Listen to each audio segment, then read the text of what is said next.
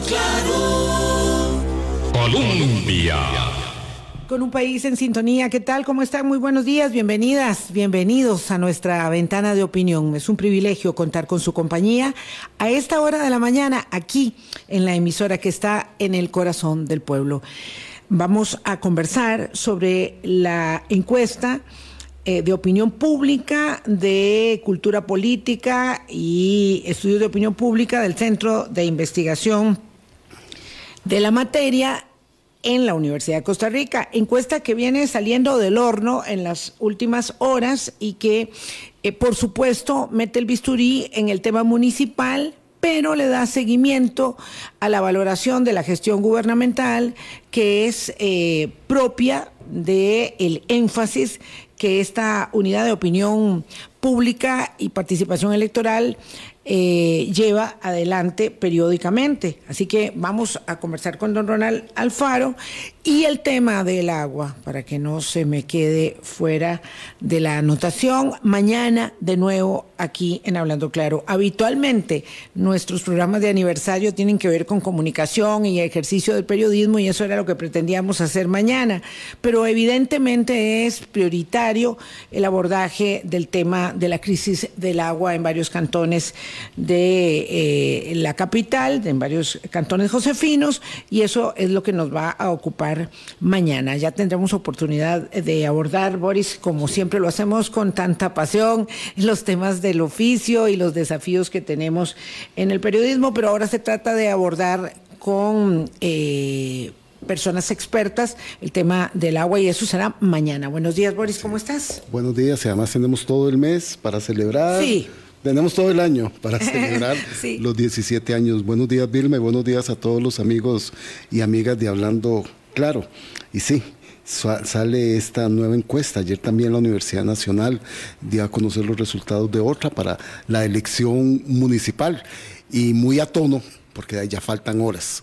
Realmente, don Ronald Alfaro, que es nuestro invitado, ya faltan horas para poder tomar esa decisión y como dice Vilma, viene saliendo del horno y nosotros nos estamos metiendo las manos en el horno para poderla entender. Para poder conocerla, sí. Bueno, decía muy bien también eh, Boris, el lunes salió eh, el Observatorio Digital de la, Universidad Latina con la medición de redes sociales y dice esto no calentó, pero ni de lejos, ni entibió, ¿verdad? Esto de la elección municipal.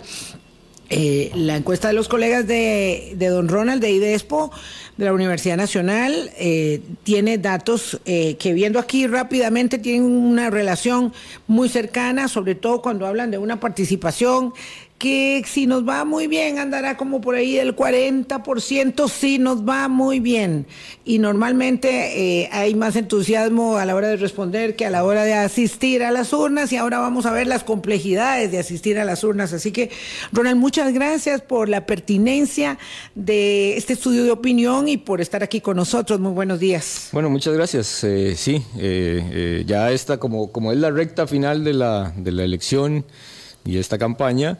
Eh, que digo, ha sido como las otras elecciones municipales, ¿verdad? Es decir, tiene, tiene esa, ese carácter de, calma, como, como, es, como si nada estuviera ocurriendo. Exacto. Eh, cuando, cuando en realidad pues hay más de 50 mil candidaturas, 6 eh, mil puestos. Más de 6 mil puestos, es que son muchísimos. Es demasiado. Es demasiado. Es demasiado para un país tan pequeño. Al igual que es demasiado, pienso yo, de alguna medida, la cantidad de municipios que tenemos.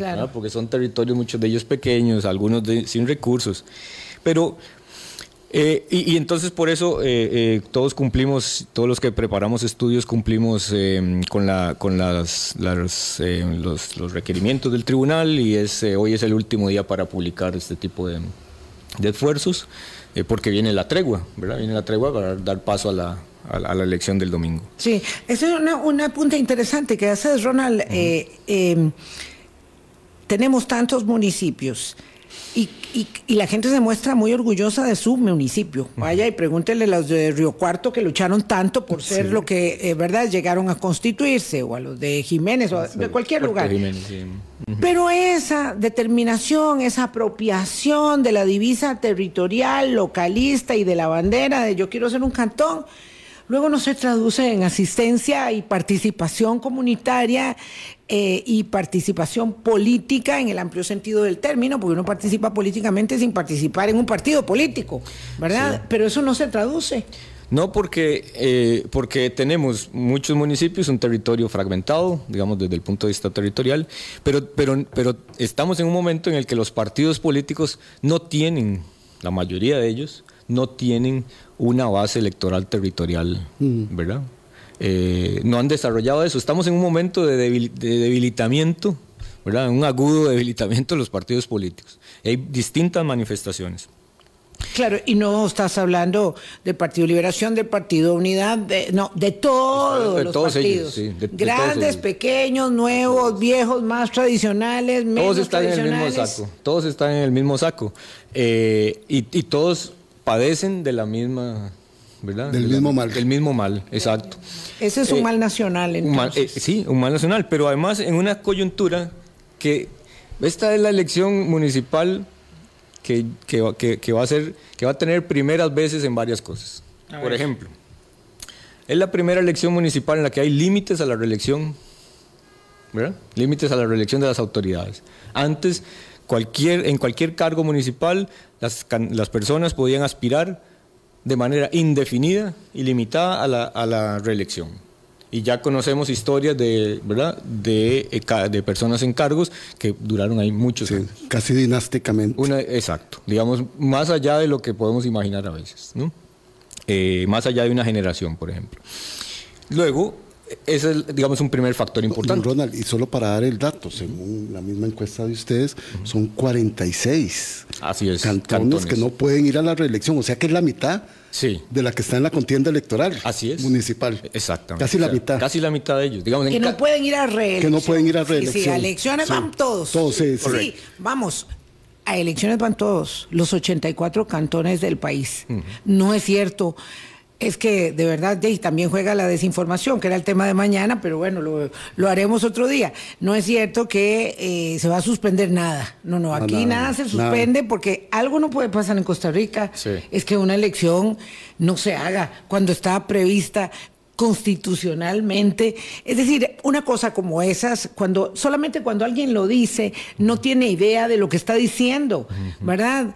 Eso puede pasar en Venezuela y pasa y se pueden descabezar los candidatos arbitrariamente, como pasa hoy con María Corina Machado en Venezuela, que querían hacer un remedio de apertura, pero no lo es, porque siempre no lo es.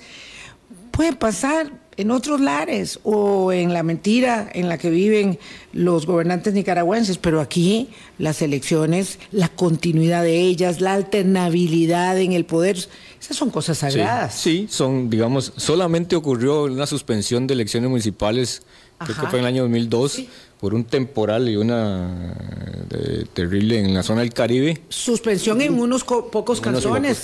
y luego tuvieron que hacerla, claro, un, trabajo enorme del tribunal para hacer la elección después en esos cantones porque habían inundaciones enormes. Incluso fue, eh, un, digamos, el año siguiente, pero a principios de año, porque fue de diciembre, se pospuso a, enero de, del 2003. Eh, pero, pero solo una circunstancia de ese tipo podría, una situación de ese exacto, un terremoto, Dios no quiera, como se suele señalar, ¿verdad? Un, terremoto, una cosa de ese tipo, que de verdad eso es una condición de fuerza mayor, ¿verdad? Entonces, la primera es esta de la reelección, ¿verdad? O sea, es la primera vez en la que a nivel municipal se establecen límites a eso. Entonces, eso, digamos, es marca un, tipo de juego político distinto. Abre otra, otro tipo de juego. La segunda, primera vez de estas elecciones municipales es la paridad de género en toda su dimensión, ¿verdad? En todos los cargos, en todos los cantones, ¿verdad? Vertical, horizontal, como se le llama. Es decir, paridad de género que abre, ¿verdad? Rompe con un obstáculo que ha sido históricamente. Sí. Tengo que celebrar profundamente esa decisión. Bueno, y, eso nos remonta. Y costó enormemente que quedara establecido. Tenemos que remontarnos. Nosotros hicimos unos gráficos en el informe del anterior de la encuesta. Tenemos que remontarnos a mediados de los años 80 para empezar a ver mujeres incursionando en la política municipal, como regidoras y como síndicas. Pero eso es por qué? Bueno, porque se estableció un mecanismo de acción afirmativa que era la ley de igualdad real y entonces... Una ley que impulsó la ex primera dama de la República, doña Margarita Penón, en ese momento de Arias, ¿verdad? Esa es la ley que se impulsa en el cuatrienio 86... 90. 90. Así es, sí, señor. Entonces, pero eso, digamos, y, e, esos son los primeros pasos. Este es un nuevo capítulo, digamos, que lleva en esta dinámica. Y a veces hay, no, no, a veces no, todas las veces ha habido resistencia a establecer y primero fueron cuotas de acción afirmativa, ¿verdad? Y luego paridad, paridad. A lo, a lo que ha habido que mm, acceder, me refiero a las mujeres, eh, como a fuerza, a acoso, o sea, complicado, complicado, complicado. Entonces, claro, cuando alguien dice que está en contra de las normas de la paridad y que quieren que la paridad sea de mentirillas, pues por dicha que el Tribunal Supremo de Elecciones eh, dijo, no, es que va a haber paridad de verdad. Entonces tenemos esta segunda condición de la elección. Claro, y se han ido cerrando los portillos para que los partidos usen, eh, ¿verdad? Trampillas. Trampa. O sea, haciendo trampa. Y ahora, ¿verdad? Y bueno, ya, digamos, una menos. Ahora, la tercer, el tercer primera vez tiene una, una connotación política muy importante. Esta es la primera elección municipal en la que el partido de gobierno decide dejar la cancha libre. Ah, wow. ¿Verdad? O sea, no lleva candidaturas en las alcaldías y tampoco en las sindicaturas.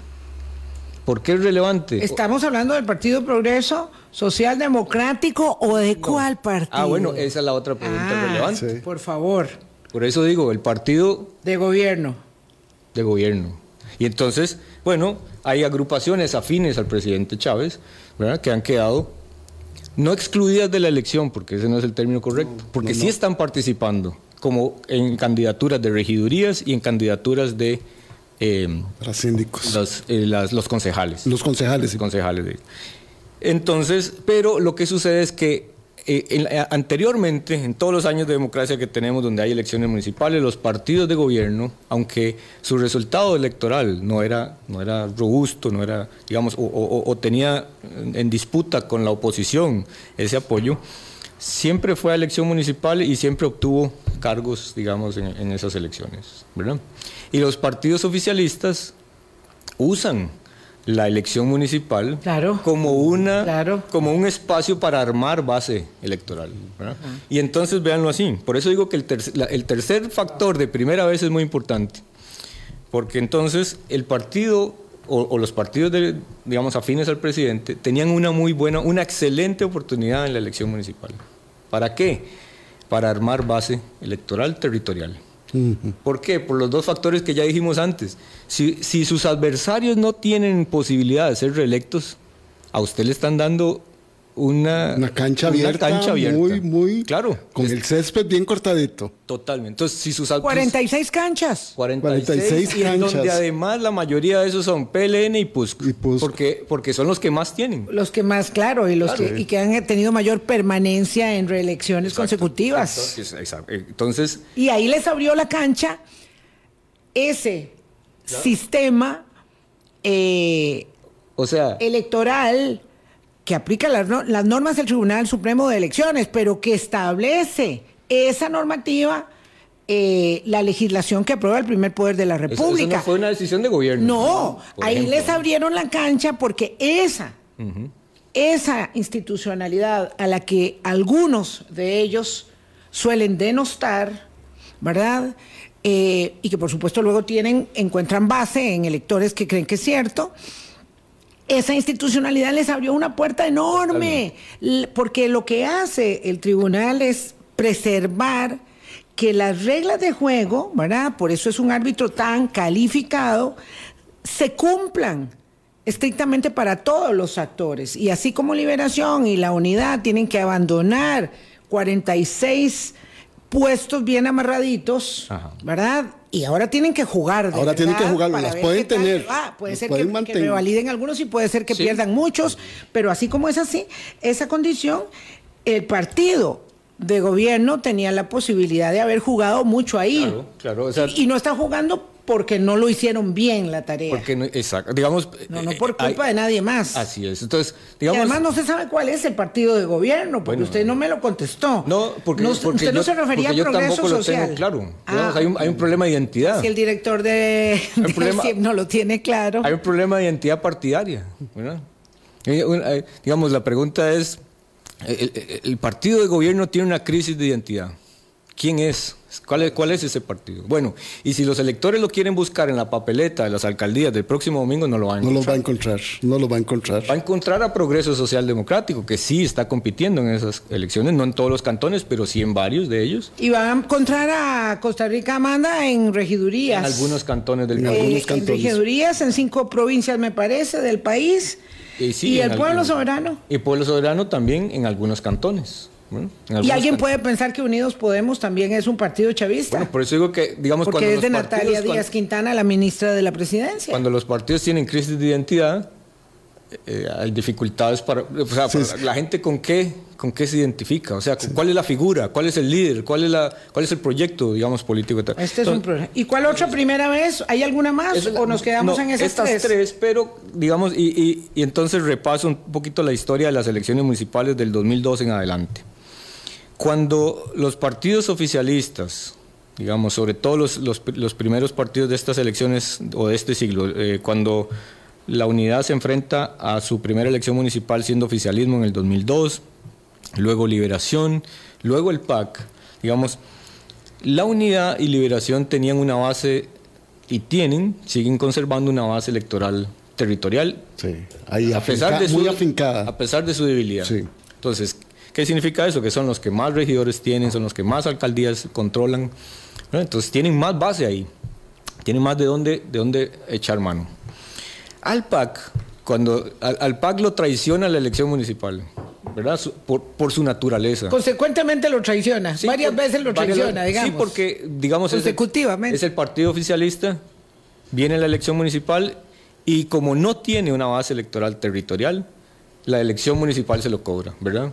Y entonces se queda con muy pocas municipalidades en ciertos lugares muy específicos del país. Ahora, sí, es increíble, por ejemplo, en, una de sus cunas, Montes de Oca, ahora para poder participar va con una coalición, no puede ni siquiera solo. Además tuvo dos oportunidades el PAC, ¿verdad? Para eso, dos elecciones municipales, las del 16 y las del 20, y no lo, no lo logró, no logró armar base electoral territorial. Eh, es, digamos, ganar las elecciones municipales no le va a dar a, cualquier gobierno un capital político que lo haga, ¿verdad? Volverse. Eso no, porque en Costa Rica no ocurre de esa manera. Son cosas, son dinámicas. Son dinámicas muy, diferentes. Pero sí era una excelente oportunidad para armar la base que no tiene. Si usted no la tiene, usted la arma ahí. No, y además se saca pecho. Hay que, y, sabiendo que, y sabiendo que hay aspirantes fuertes que no pueden competir, porque están, eh, digamos, anulados por la reelección, ¿verdad? Y además considerando que usted puede, digamos, eh, eh, ampliar, diversificar las candidaturas que usted puede llevar por paridad de género, entonces usted tenía, es como que a usted le den en el juego de, cartas, que a usted le den las cartas ganadoras, pero usted tiene que saber jugarlas. Ah, no, claro. Y y eso, ahora bien, la pregunta es, bueno, ¿y cuál es el panorama que tenemos hoy? la encuesta lo que dice, y me, adelanto aquí diciendo, la gente está igual de indecisa que lo ha estado este, en elecciones municipales y que lo estuvo en el 22 y que lo estuvo en el, en fin. Igual, pero pero tal vez más difícil. Más difícil. Igual, pero peor. Vamos a ver, son las 8.18. ¿Cuántas personas tienen determinación de ir a votar? Qué aspectos van a considerar para elegir, cómo hacen para conocer al candidato, qué es lo que califican, si hay una especie de refrendo sobre la gestión en, en proceso, si les gusta lo que hay, se decantan entonces por la divisa que está gobernando, y qué hace la gente frente a la enorme cantidad de partidos nuevos y de escisiones y de nuevas coaliciones y de me enojé con Boris y ahora me voy y hago mi partido aparte y ya estamos en la coalición de hoy, pero no en la que va el domingo a elecciones, que es otra. Esto es muy, muy, complejo. complicado. Vamos a la pausa. Colombia. Con un país en sintonía, son las 8.21. Acaba de salir hace unas horas la encuesta última del Centro de Investigación y Estudios Políticos de la Universidad de Costa Rica y con nosotros está el director Ronald Alfaro. Vamos a ver, don Ronald, ¿cuánta gente está completamente decidida a asistir a las urnas? ¿Qué aspectos considerarán al elegir? Cuánto conocen al candidato y lo que decíamos antes de la pausa, esto es una especie como de refrendo sobre la gestión en proceso en cada municipio. Eh, sí, em, bueno, hay que entender que las elecciones municipales en un país tan centralista como el nuestro, que a pesar de ser pequeño, es muy centralista. Mm. Las elecciones municipales son elecciones de, segundo grado de importancia, ¿verdad? Es decir, tienen menor relevancia. Sí. Lástima que no debería serlo así, don Ronald. No, debería ser así. Sí, no debería ser. Ahora, en algunas localidades las personas le dan más importancia a, estas elecciones que en otras. Sí. O sea, ah, lo que vamos a ver el fin de semana es que en algunos lugares, sobre todo rurales del país, eh, hay mayor participación, más presencia, más entusiasmo, compromiso. Un poco más, participación, exacto. Ah, dígame uno de esos cantones, así que uno dice, wow. Ah, Zarcero, Zarcero, sí, lugares. incluso es interesante, pero Talamanca, en Talamanca votan más en una elección municipal que en una nacional. Wow. ¿Verdad? Que son cantones del país, en Dota. es interesante porque nosotros ya hemos casi dejado de hablar del bipartidismo, ¿verdad? Sí, claro. Pero si usted repasa la lista de cantones en donde hay más participación electoral en municipales, siguen siendo bipartidistas. Dota, Acosta. En Zarcero hay pocas candidaturas. ¿no? Curioso. menos, se complicaron menos la vida. Bueno, es, interesante. De alguna manera. Es que han logrado hacer el tejido territorial que no es fácil hacerlo. Es, interesante. A pesar de que seamos pequeños. Y además es que en esas localidades la gente se conoce bien, sabe quiénes son, claro. sabe qué tipo, ¿verdad? Usted le va y le pregunta, eh, quiénes son estos sus candidatos, los candidatos de acá. Ah, sí, son familia tal, trabajan en esto, se dedican a esta actividad, así, ¿verdad? Están en el... viven allí. Exacto, juegan, ¿Dónde viven? juegan en el equipo del, barrio, etcétera. O sea, los conocen. Pero en, las zonas urbanas, acá en, ¿verdad? cerca de, Montes de Oca, Goicochea, Tibás, en donde la participación es muy baja, eh, la gente no lo conoce. No se conoce. Entonces, si en la política usted no conoce a, las, a sus líderes, a sus, ¿verdad?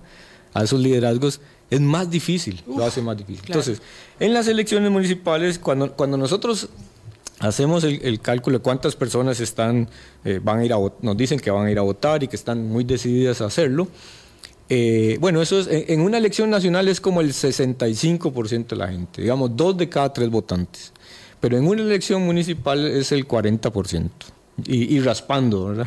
Le llegamos a 40 y, y, dejando los pelos en el alambre ahí.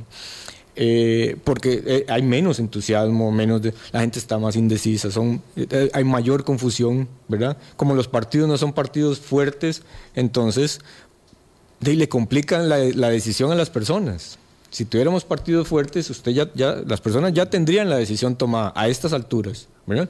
Ya sabrían qué hacer, no tienen que, ¿verdad? Empezar a preguntar y a, informarse. es decir, pero como no es así, entonces, bueno, la gente tiene que irse a buscar qué elementos, con qué elementos tomar esa decisión. Ojo, esto que dice Ronald es muy importante, porque no estamos hablando, ¿verdad?, de una... Eh, de una adhesión a la reminiscencia del bipartidismo. No es eso. Lo que sí está claramente estableciendo esto es que a falta de partidos políticos eh, bien estructurados, eh, con, buen tejido, ¿verdad? Solventes, esas eh, participaciones esas adhesiones de los votantes son mucho más complejas, ¿verdad? Entonces no es que aquí estamos diciendo todo tiempo pasado fue mejor, pero lo cierto es que hay una crisis enorme en los partidos políticos que se traduce entonces un poco en la orfandad. Eh, y el desconcierto con el que se conducen los mismos votantes. Pero además esto que está diciendo don Ronald... con otra sí, Pero además esto que está diciendo don Ronald, de que la gente tiene que, que se le hace más complejo revisar en las opciones que hay, las mismas opciones que se crean tienen un proceso muy complejo. Tienen un proceso para poder establecer y armar la papeleta, cumplir con todos los requisitos del Tribunal Supremo de Elecciones. No le es fácil tampoco, tampoco a estas opciones nuevas. Además están desfinanciadas porque en la porque no hay dinero para los partidos y los partidos tienen primero que endeudarse para después esperar el reembolso, pero por ejemplo el reembolso del 2022 no ha llegado todavía siendo ya dos años después. Entonces los partidos, no, ¿verdad? Los que tienen derecho los que a deuda, que son muy pocos. derecho a deuda. Que son muy pocos. Y posiblemente algunos no lo van a recibir por irregularidades o demás, ¿verdad? Procesos, digamos, de, esa naturaleza. Entonces, e, esa cancha es una cancha muy complicada. Don Ronald, pero vamos a ver, ¿cuánta gente está dispuesta a ir a participar para poder avanzar un poco en Estamos los hablando de la encuesta? del 45% de la gente. ¿verdad? Que dice, es, un número optimista. Es un número optimista, sí, es un número más o menos 10 puntos por encima de, la, del nivel real de participación. Entonces, ¿qué sabemos? Que alguna gente posiblemente nos está dando la respuesta políticamente correcta. Exacto, exacto. Por eso decíamos que si nos fue, eh, si nos fuese súper bien, tendríamos un 40% de asistencia a las urnas, pero yo no creo que lleguemos ahí. No, eh, vamos a ver cómo se va. Por el panorama que tenemos, no es muy optimista, ¿no? En el sentido de decir, bueno, ahora sí, entonces ya las elecciones municipales han pasado, ¿verdad? Seis ciclos y entonces ya ahora la gente participa más y se involucra. No, no, no estamos ahí. Pero la razón por la cual eso no se da es porque los partidos, la oferta electoral no es una oferta convincente, no es una oferta sólida. vea, ya hemos pasado elecciones municipales por siendo la unidad del partido de gobierno, siendo Liberación, siendo, el PAC. Ahora, ahora otra alternativa diferente a todas ellas. Y ese panorama no ha cambiado. ¿Qué quiere decir? Que estamos en la misma situación, pero es como esas escenas de la película que son las mismas. ¿verdad? La misma, de la marmota. La misma escena, el día de la, marmota, el día de la pero con los diferentes actores, que cambian nada más, el, reparto cambia de uno y otro, pero es la misma, es el mismo, es el mismo guion. Sí, las condiciones son las Pero yo creo que es, cambio pero yo creo que es peor. Cuando digo que es peor es que pese a que dice Boris que es muy difícil armar un partido, no pareciera tan difícil cuando resulta ser que una característica, una impronta de esta elección municipal, además de la baja participación, será sin duda la inmensa cantidad de nuevos partiditos que hay participando. Y el hecho muy confuso para los votantes, Ronald, de que la gente se va del partido eh, en el que participó y fue electa como alcalde, alcaldesa o regidora y se hace un nuevo partido y hace una nueva coalición. Y las personas, me lo decían ayer eh, unas amigas de Montes tienen un enorme, un enorme embrollo para saber por quién votar. Porque hay candidatos que eran de la unidad, que ahora son dos, hay del Frente Amplio, que ahora son dos, hay del PAC, que ahora son dos, y entonces la gente no sabe quién representa a qué. Claro, porque entonces esa ese es el tipo de oferta electoral que estamos ¿verdad? teniendo. cuando eso ocurre, la confusión es mayor. mucho mayor y la gente entra en una situación de parálisis. parálisis. No entiendo cómo qué, hacer aquí. Es el efecto de la familia separada que no sabemos. Sí, hacia dónde, hacia dónde inclinarse. ¿Qué sabemos? Que los electores, hay una parte muy grande de ellos, bueno, que no tienen partido, que no tienen esas identidades y esas conexiones. Entonces, cuando se viene una elección, ¿qué hacen? empiezan a, a escoger de un lado a otro. ¿verdad? Y son, eh, algunos de ellos los hemos llamado swingers, eh, en, español eh, criollo se le diría este, pancistas, hay gente que se cambia la camiseta cada vez que viene una elección. Eso lo sabemos desde el lado de los electores. Ahora también, mm. a nivel municipal, sabemos que en las candidaturas sucede un fenómeno muy similar. Un montón de Y más extendido, y mucho más extendido. Sí, porque, digamos, claro, como se viene una elección, entonces digamos, las personas que están en los cargos de, los cargos de elección, que, que, están eh, en el mando, tienen aspiraciones de continuar en el cargo. Todo político tiene la aspiración de continuar en el poder. Eso es una aspiración muy natural y es de alguna forma realista, ¿no? O sea, Claro, porque estar en política es para acceder al ejercicio del poder y una vez que se accede para retener el ejercicio del poder. Digo, esto no es nada perverso. esto es así, don Constantino Urcullo diría, desde Nabucodonosor. Sí, sí. e incluso vean, cuando Maquiavelo escribe El Príncipe, Maquiavelo le dice, uno de sus consejos principales es, si usted está en el poder, usted tiene que evitar a toda costa que sus adversarios se hagan más poderosos que usted. Y esa es la realidad, esa es la realidad política. Pero entonces, cuando si los partidos no son partidos fuertes, no logran, digamos, atraer a la gente, no logran retener a sus militantes, entonces empiezan a surgir alternativas ¿verdad? Como estrellas fugaces. Claro, y que, que tuvieron una decisión del mismo partido. Que se separan del partido. Don Ronald y Vilma, si me permiten contar algo que vi ayer en un debate, como para poder entender esto, era un debate para la municipalidad del Cantón Central de San José. Entonces habían cuatro personas que están aspirando. Don Juan Diego Gómez de San José Más, don Diego Miranda de Juntos, de Juntos doña Patricia Mora del Frente Amplio y doña Denise Echeverría. Juan Diego se salió de... Liberación no estaba. No estaba, no llegó. Don Mario no llegó. Y además dice que va a ganar. Sí, Juan Diego se separó de Liberación. Ajá. Y Diego Miranda se separó del FA. Del Frente Amplio. Y entonces, ante una pregunta de doña Denise, doña Patricia le decía, es que él antes era del FA y ahora no. Pero además... claro, es eso lo que está pasando. Exactamente eso es lo que sucede. Que eh, este es el caso muy interesante de San José. Don Diego Miranda hace una gran gestión como, regidor, del FA. Del Frente Amplio. Así es. Pero cuando vienen los, eh, las elecciones internas en el ejercicio de control de poder de esa municipalidad. Muchas gracias, pero no le toca. Muchas gracias, pero usted no. Cuando era el que había hecho la, el desempeño, la carrera, el performance. Y entonces no, eh, la candidata es Patricia Mora.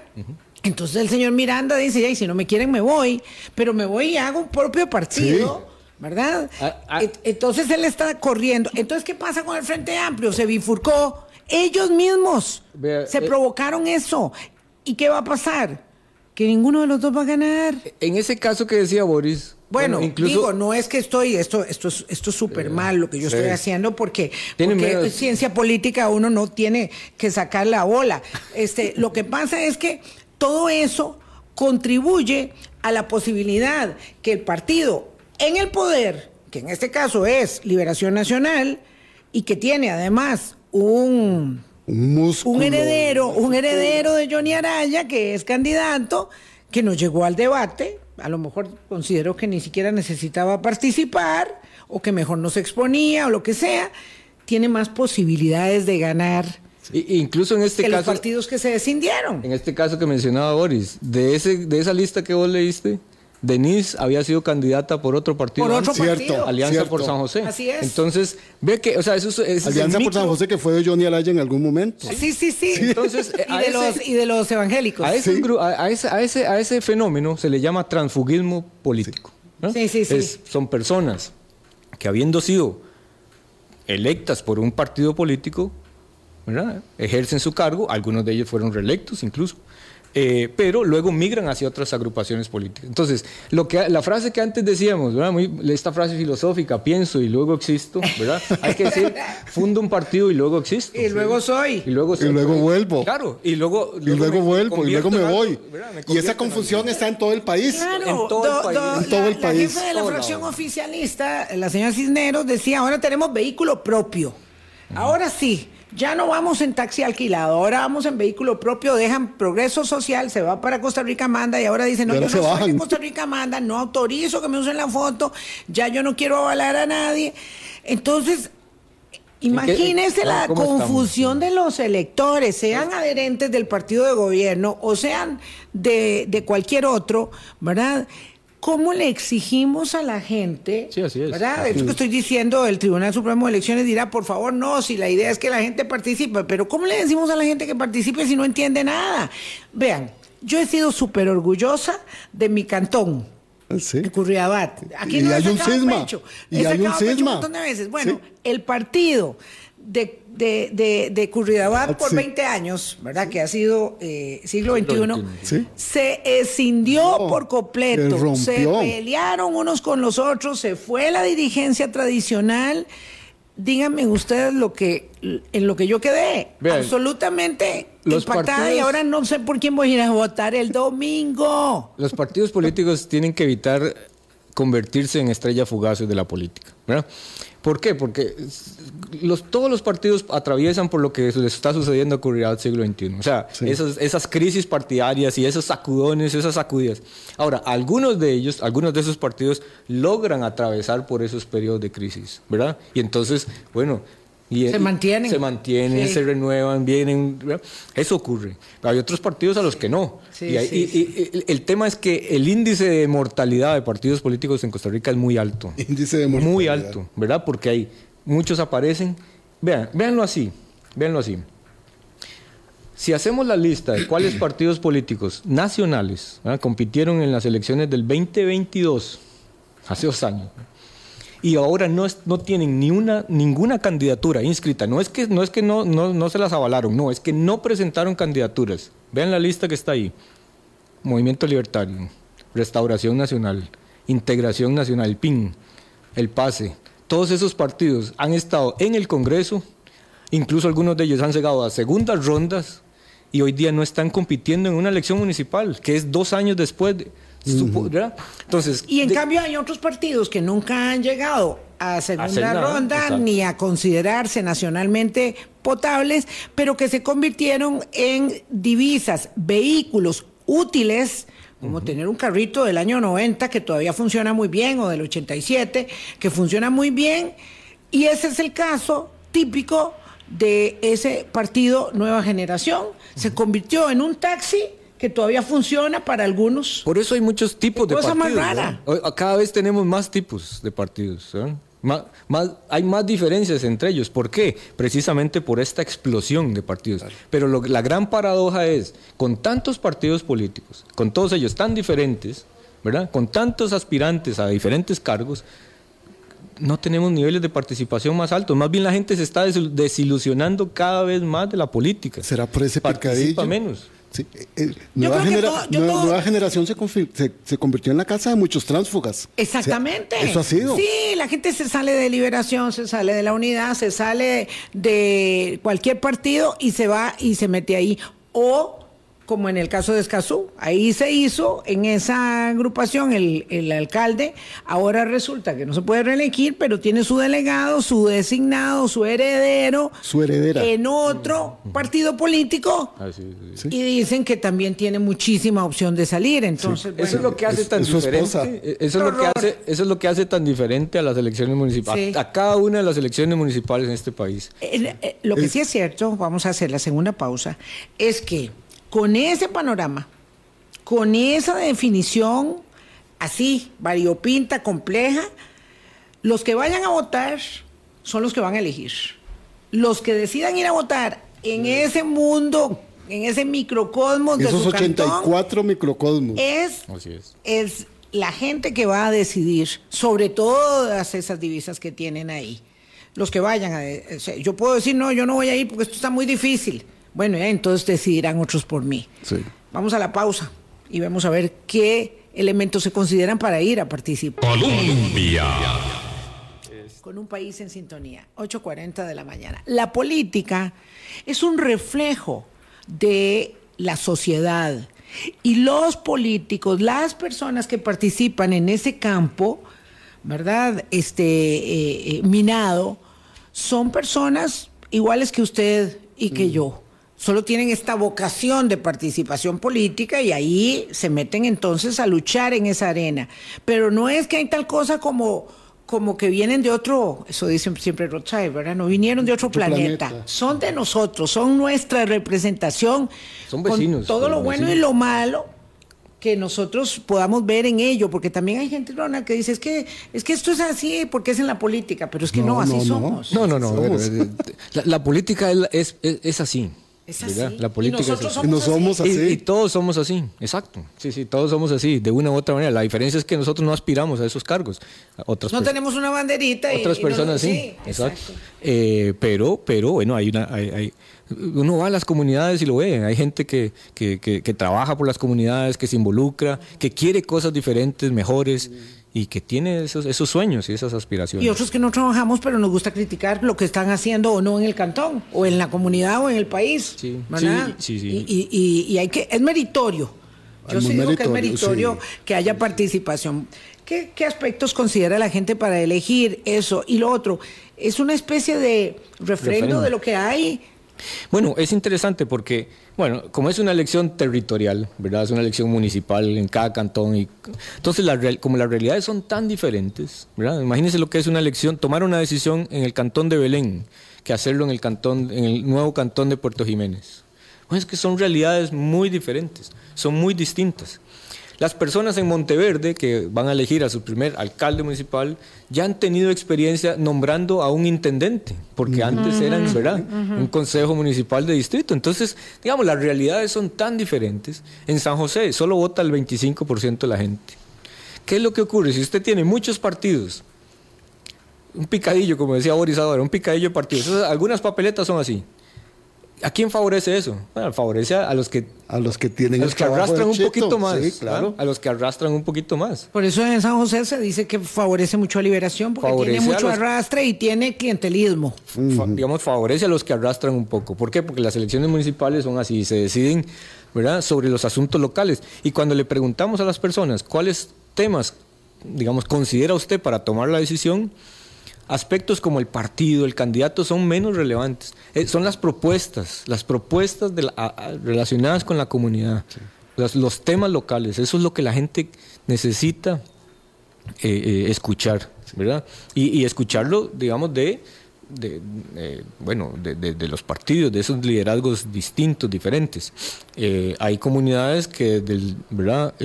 bueno, algunas de ellas tienen varios años siendo eh, controladas por la misma persona, el mismo partido, y hoy día eh, la, elección es abierta, y es abierta en el sentido de que vendrán cambios. Bueno, eh, ¿Quiénes son los que están aspirando a sustituirlos? Bueno, algunos de ellos tienen carrera política, han ocupado otros cargos.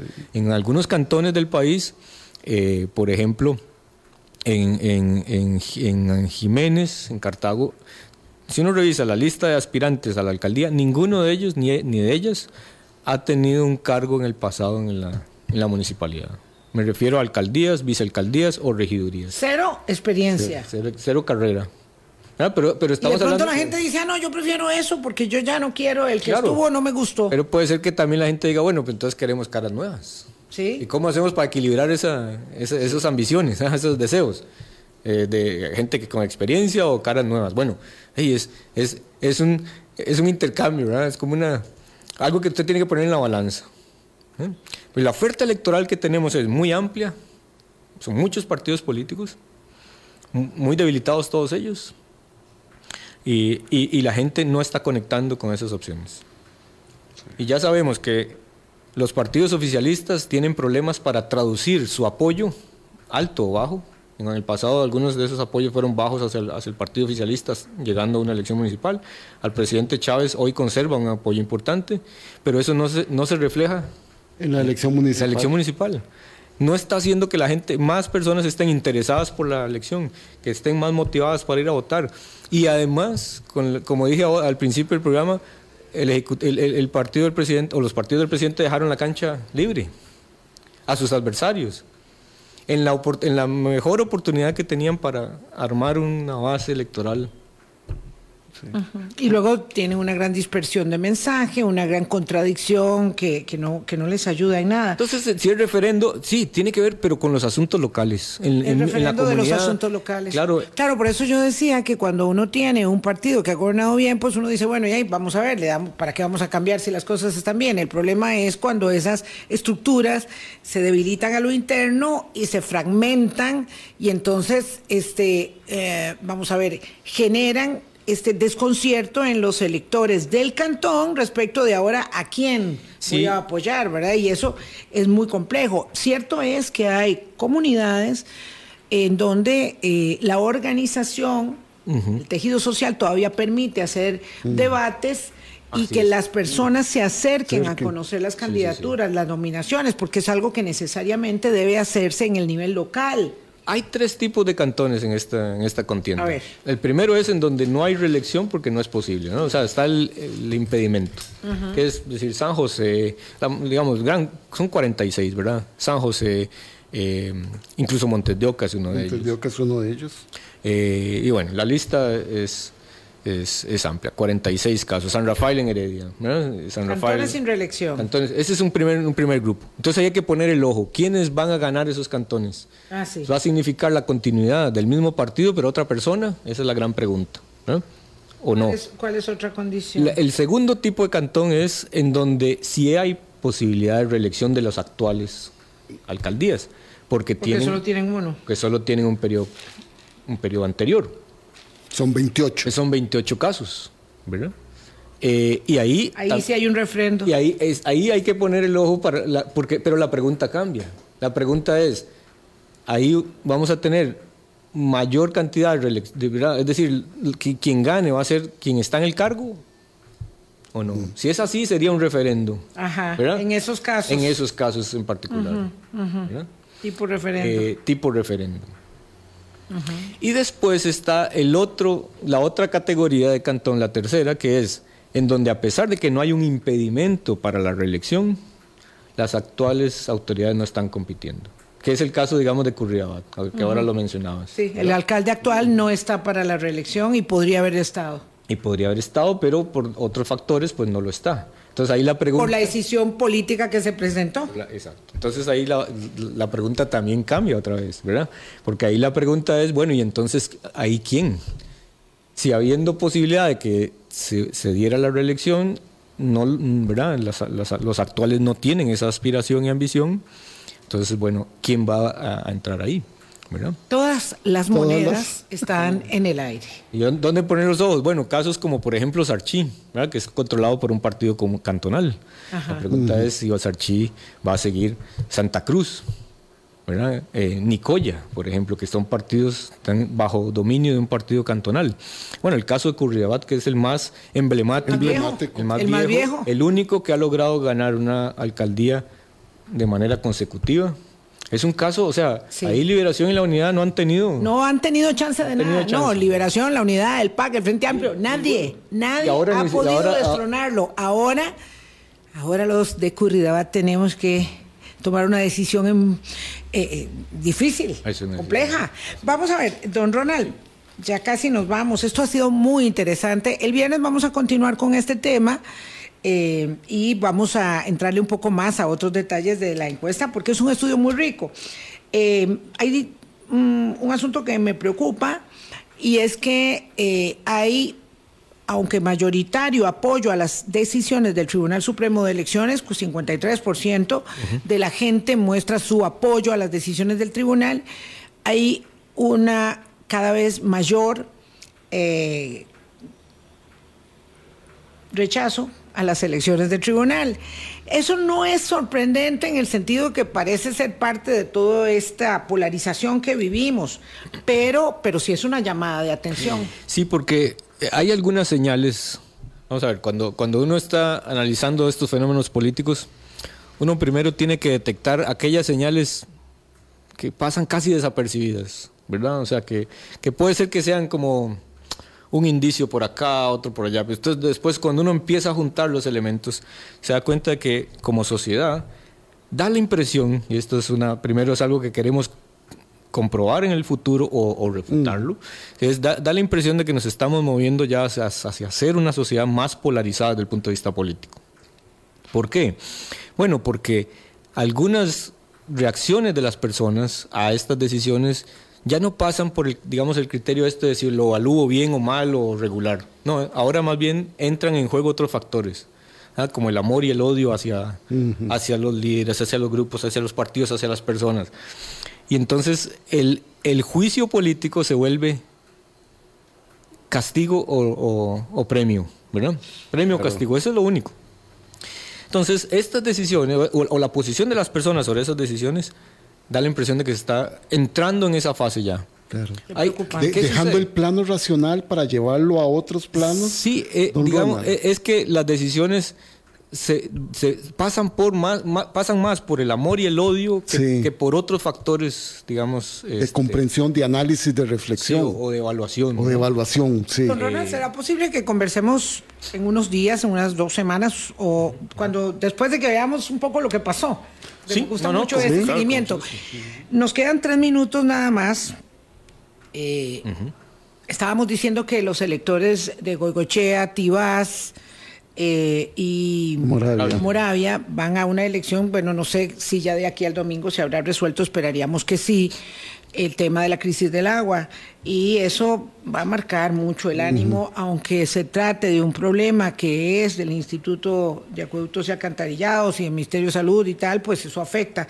Y justo ahora estaba viendo que eh, la candidata, alcaldesa actual y candidata a vicealcalde del Partido de Liberación Nacional, está llevando un cisterna de agua directamente a su casa, este, y claro, yo no sé, pero eso terrible, se ve fatal.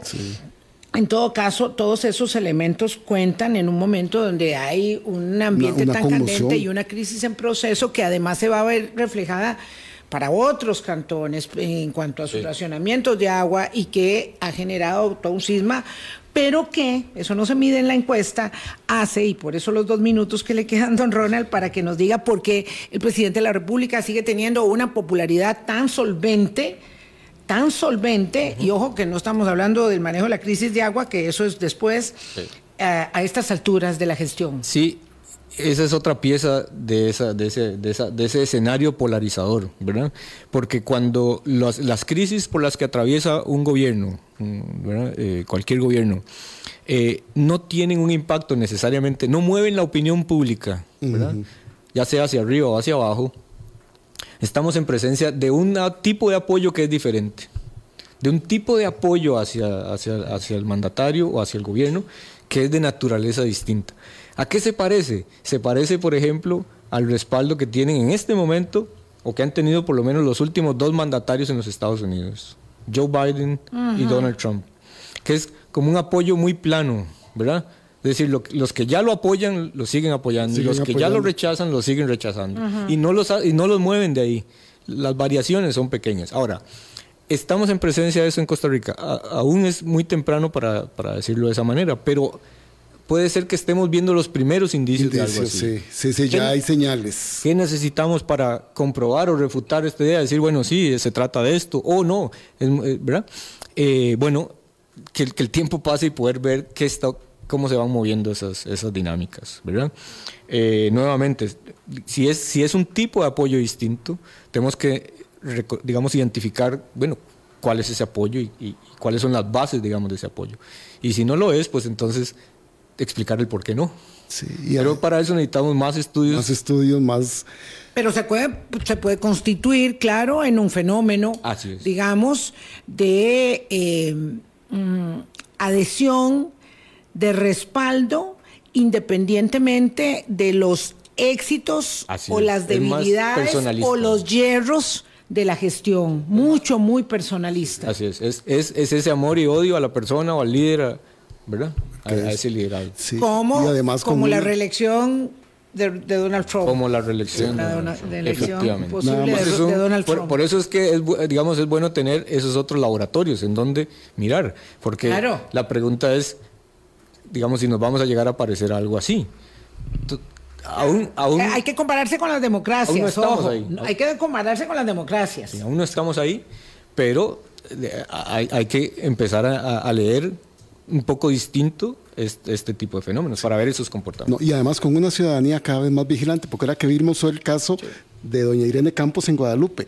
Ayer en los noticieros estaba en la marcha apoyando a los vecinos y estaba circulando por redes sociales el video que refiere Vilma del cisterna acomodándose en su casa para llevarle el agua. Sí, eso es no medir nada, no, no entender nada, eh, qué poca sensibilidad eh, y cómo afecta esto entre lo que se hace y lo, que, se, eh, y se dice y se hace, como doña Marta Esquivel, que lleva guardaespaldas a la Asamblea Legislativa y luego está saliendo de un bar en la noche sola y se monta en el carro. En el carro oficial. En el carro oficial que la está esperando a las horas de la noche y ahí no tiene guardaespaldas. Dice, Ronald, los, hechos, los hechos contra las emociones. Ahora ustedes hablaron de que puede ser que esta situación de la crisis del agua afecte el domingo. Bueno, pero también empieza el curso lectivo. Además. En pocos días. Sí. Que eso no es poca cosa. ¿verdad? los centros educativos empiezan a, Mañana hablamos de la crisis del agua, por supuesto, y el viernes seguimos hablando de elecciones. Qué interesante, Ronald. muchísimas gracias. Si quieren ver la encuesta, entonces muy fácil, porque van ahí a ciep.com ucr.ac.cr y ahí tienen todos los detalles. Nos quedaron muchísimos sin ver, pero queríamos hacer un análisis comprensivo, no solamente eh, cuantitativo, estadístico. Gracias a Ronald Alfaro y a ustedes también. Hasta mañana. Chao.